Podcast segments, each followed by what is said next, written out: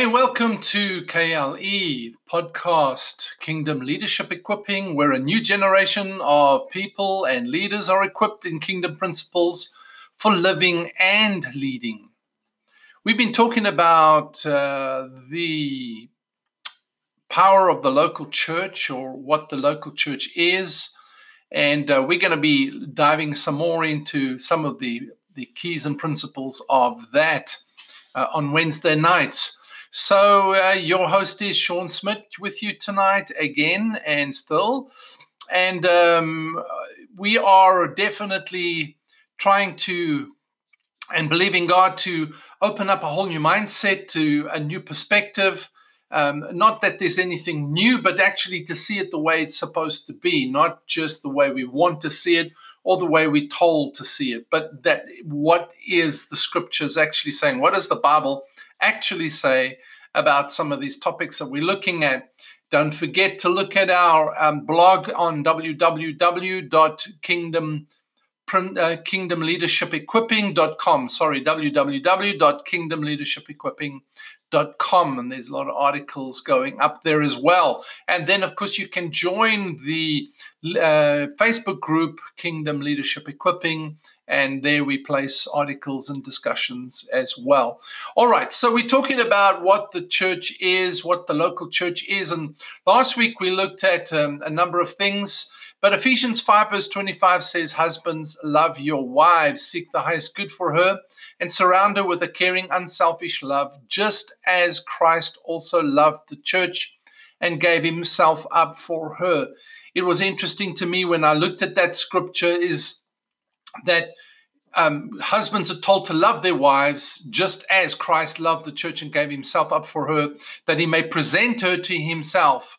And I, I thought about it when as soon as I saw it, I thought, how is it that leaders are trying to do the opposite of Christ? Condemn, judge, blame, uh, fault find, criticize, pick on, preach at, you know, uh, demand control, manipulate, and hope to have what Christ has in his church, which is a church without spot or wrinkle, um, sanctified and holy and blameless before him. We've got to do it the same way Christ does it, not the way um, not the way guys are showing us to do it. All right, so tonight, um, also just sort of in summary, we looked at the word church is the word ecclesia and it means the chosen or called out ones. And it was a very relevant word to the times. Uh, because of the Roman um, Senate would be the called out ones from the from the city, from the from the society into a, a, into a communal or a community kind of setting for discussion and for um, actually for modeling what Rome was about.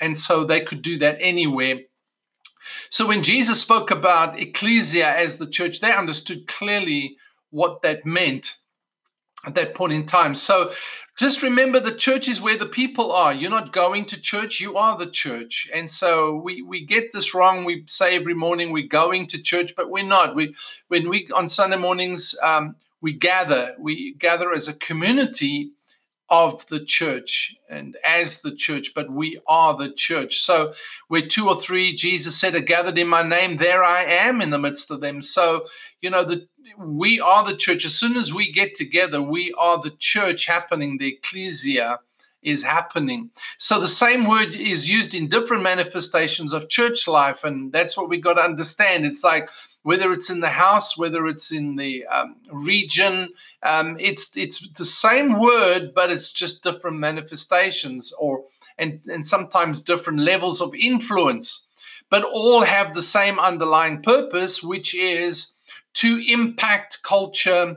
Um, the culture around them, society around them, with the culture of heaven, with the culture of the kingdom of God. We are, uh, the church is supposed to not stay isolated in a building or, you know, or in their own little world. They're supposed to go out and impact the world. Jesus called us out and send us, thrust us back out again. And he said, go into all the world. All right. So go into all the ethnos groups, go into all the ethnic groups, go into all the cultures of the world and make disciples. In other words, influence and begin to mentor this um, this culture with the kingdom of God. And we'll see some more of that.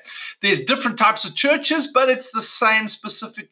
Um, with specific purpose to which God calls them. So there can be different different kinds of churches or different types of churches, and not different kinds, but different types of churches, and each has a specific purpose to which God calls them. And um, we can basically see in the New Testament that there are four broad types of church which have varying levels of influence and very le- varying levels of impact on the on the culture of the time and of and in where they are located. And so we can see number 1, number 1 is churches that move from house to house, small groups of Christians meeting in a home and sharing the life of God, being family focused, relational building, um, and they're very focused on on um, uh, on the family kind of dynamic of everybody being able to contribute and share together. And so that was the foundation of how the book of Acts started was from house to house. But we also see there are local churches called to specific localities and towns. So you have the church in Ephesus, the church in Corinth, and the church in Colossae. And that doesn't mean there was one church that sort of controlled everything. They were one church, all these all these groups and they would gather together.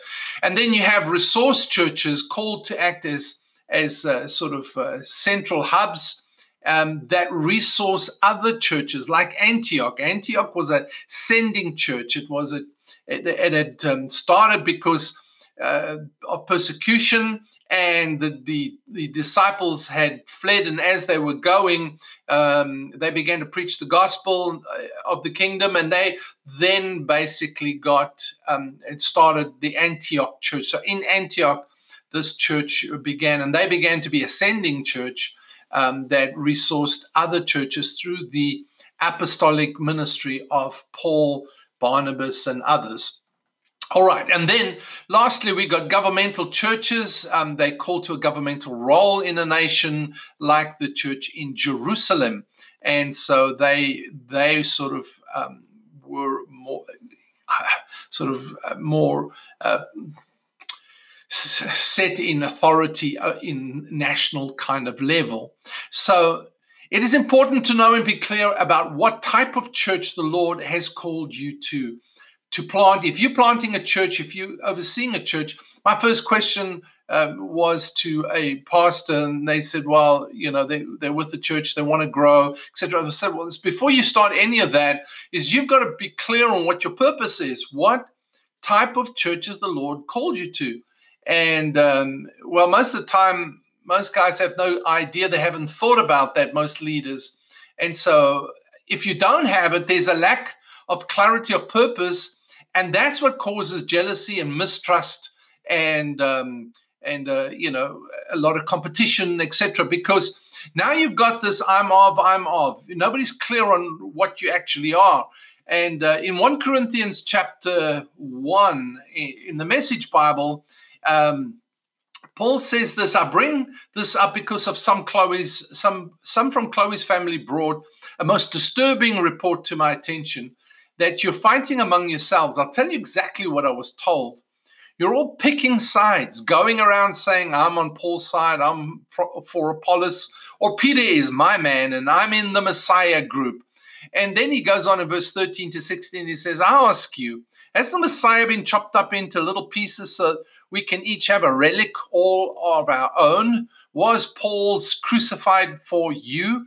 Was a single one of you baptized in Paul's name? I was not involved with any of your baptism except for Crispus and Gaius. And on getting this report, I'm sure glad I wasn't. At least no one can go around saying he was baptized in my name. Come to think of it, I also baptized Stephanas' family, but as far as I can recall, that's it. And then verse 17, he says, God didn't send me out to collect a following for myself. Uh-huh but to preach the message of what he has done, collecting a following for him. And he didn't send me to do it with a lot of fancy rhetoric of my own. lest the powerful action at the center, Christ on the cross, be trivialized into mere words. And so important, Paul goes, hey, what is this that you guys are up to? I mean, this is crazy stuff. And in uh, chapter 3, verse 1, he goes on to say, he said, you're all carnal.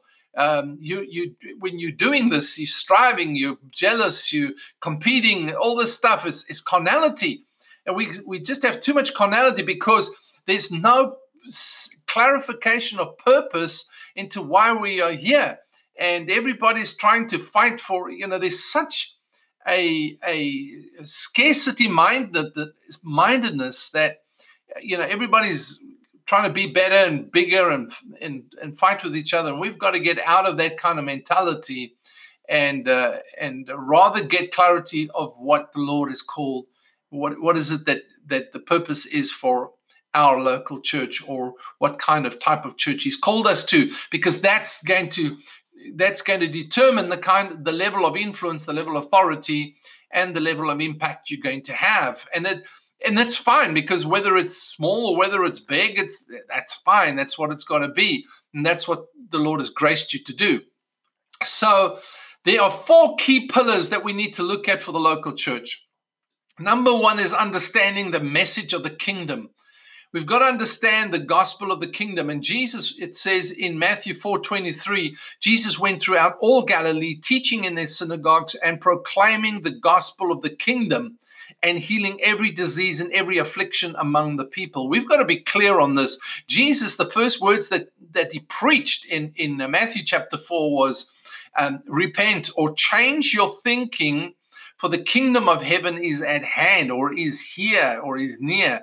And he was talking about the restoration of the kingdom because he is the king. And when he appeared before Pilate, Pilate said, um, Are you a king? And he said, You've said it. I am a king, but not of this world. And so Jesus came as king to restore the his kingdom, and the king, the same as we had in the in the Garden of Eden. That was with God's kingdom ruling uh, and having dominion through man. Man was his delegate authority, and God gave him uh, dominion and authority over everything of his creation except over man.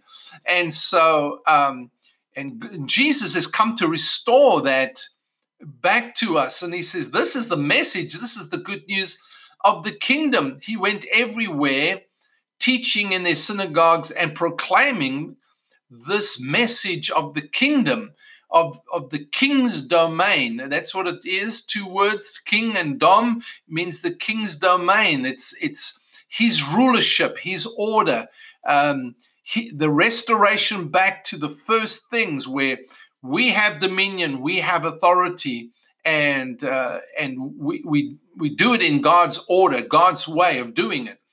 And then in Matthew 24 14, it says, And this gospel of the kingdom will be proclaimed throughout the whole world as a testimony to all nations, and then the end will come. Matthew 24 14. So the purpose of the cross was to bring us back into a place where the kingdom of God can be reestablished and extended. And that's what we do. The kingdom, the kingdom of heaven is the place. You understand? And the kingdom of, of God um, is how we bring God in us, bringing His influence into the world, into the culture, into society where we are. And that's why, you know, I say the kingdom leadership equipping is about getting a new mindset, not new skills. It's taking everything but putting it into a the right perspective, the correct perspective, seeing it not from a point of view of escapism of, of our church uh, mentality, you know, and, and our church mentality being our kind of institution, our, our little little bubble that we're living in, um, our building. That's not what he's talking about it's not you know it's not your church my church uh, you know their church it's one church it's church of Jesus Christ that he loves, that he purchased with his blood, and that he has is sending out into all the world to go and influence every culture with the culture of heaven. That's what we do with our dominion, with our with the authority that he's given us. We go and we rule and we begin to take con- charge of the situation and circumstances and, and of the earth and and not over people. We don't rule over people. We uh, that's Jesus' only place, and He doesn't control or manipulate anybody. Why should you? Nobody gets controlled by Him, and so He influences us with His love and and by by developing trust in us. That's why we have faith because faith is trusting in Him, being fully persuaded that what he has promised he's able to perform. So we uh, faith means i'm fully persuaded that i i'm so persuaded that i trust him alone.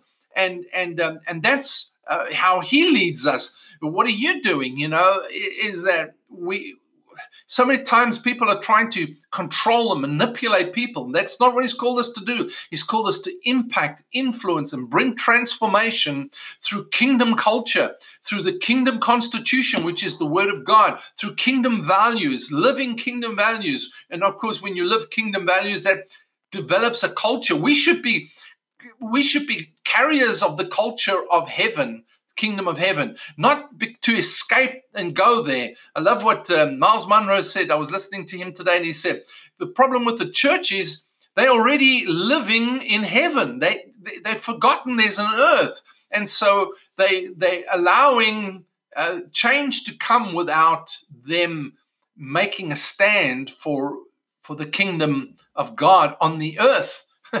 we're supposed to occupy. We're supposed to take charge on the earth, and yet we wanting to escape and leave it to some to to somebody else to control and plan and manage um, what we what we are supposed to be doing. So. Um, we're going to be talking about the four key pillars of the local ch- of the church and not the local church but of the church and so tonight i just wanted to share with you one is we need to come back to the understanding of the message of the kingdom of God. We need to come back to that. It will be interesting. Go to the Gospels and do a search on the word kingdom and uh, begin to look again at what the kingdom is about. What did Jesus say about the kingdom? Because it, it seems like today it's just all packaged as one thing, but the kingdom of God is a totally different perspective. It's a different mindset. It's a different paradigm. It's a different way of seeing things. It's not religious. Jesus didn't come to establish a religion, he came to establish the kingdom. And so we need to get that perspective right. So I want to encourage you in that. We're going to look at the others um, next week. All right. So thank you for being with me. And this is Sean, your host. Uh, blessing you. I pray that God will give you a tremendous blessing um, in this time of His um, of the revelation and inspiration of the Spirit in your inner man that you can understand and see clearly um, the things that God wants to show you at this time. Love to hear from you. Uh, pop us a, a message or or a comment. It will be great to hear from you. I appreciate it. Until next time, this is Sean saying over and out.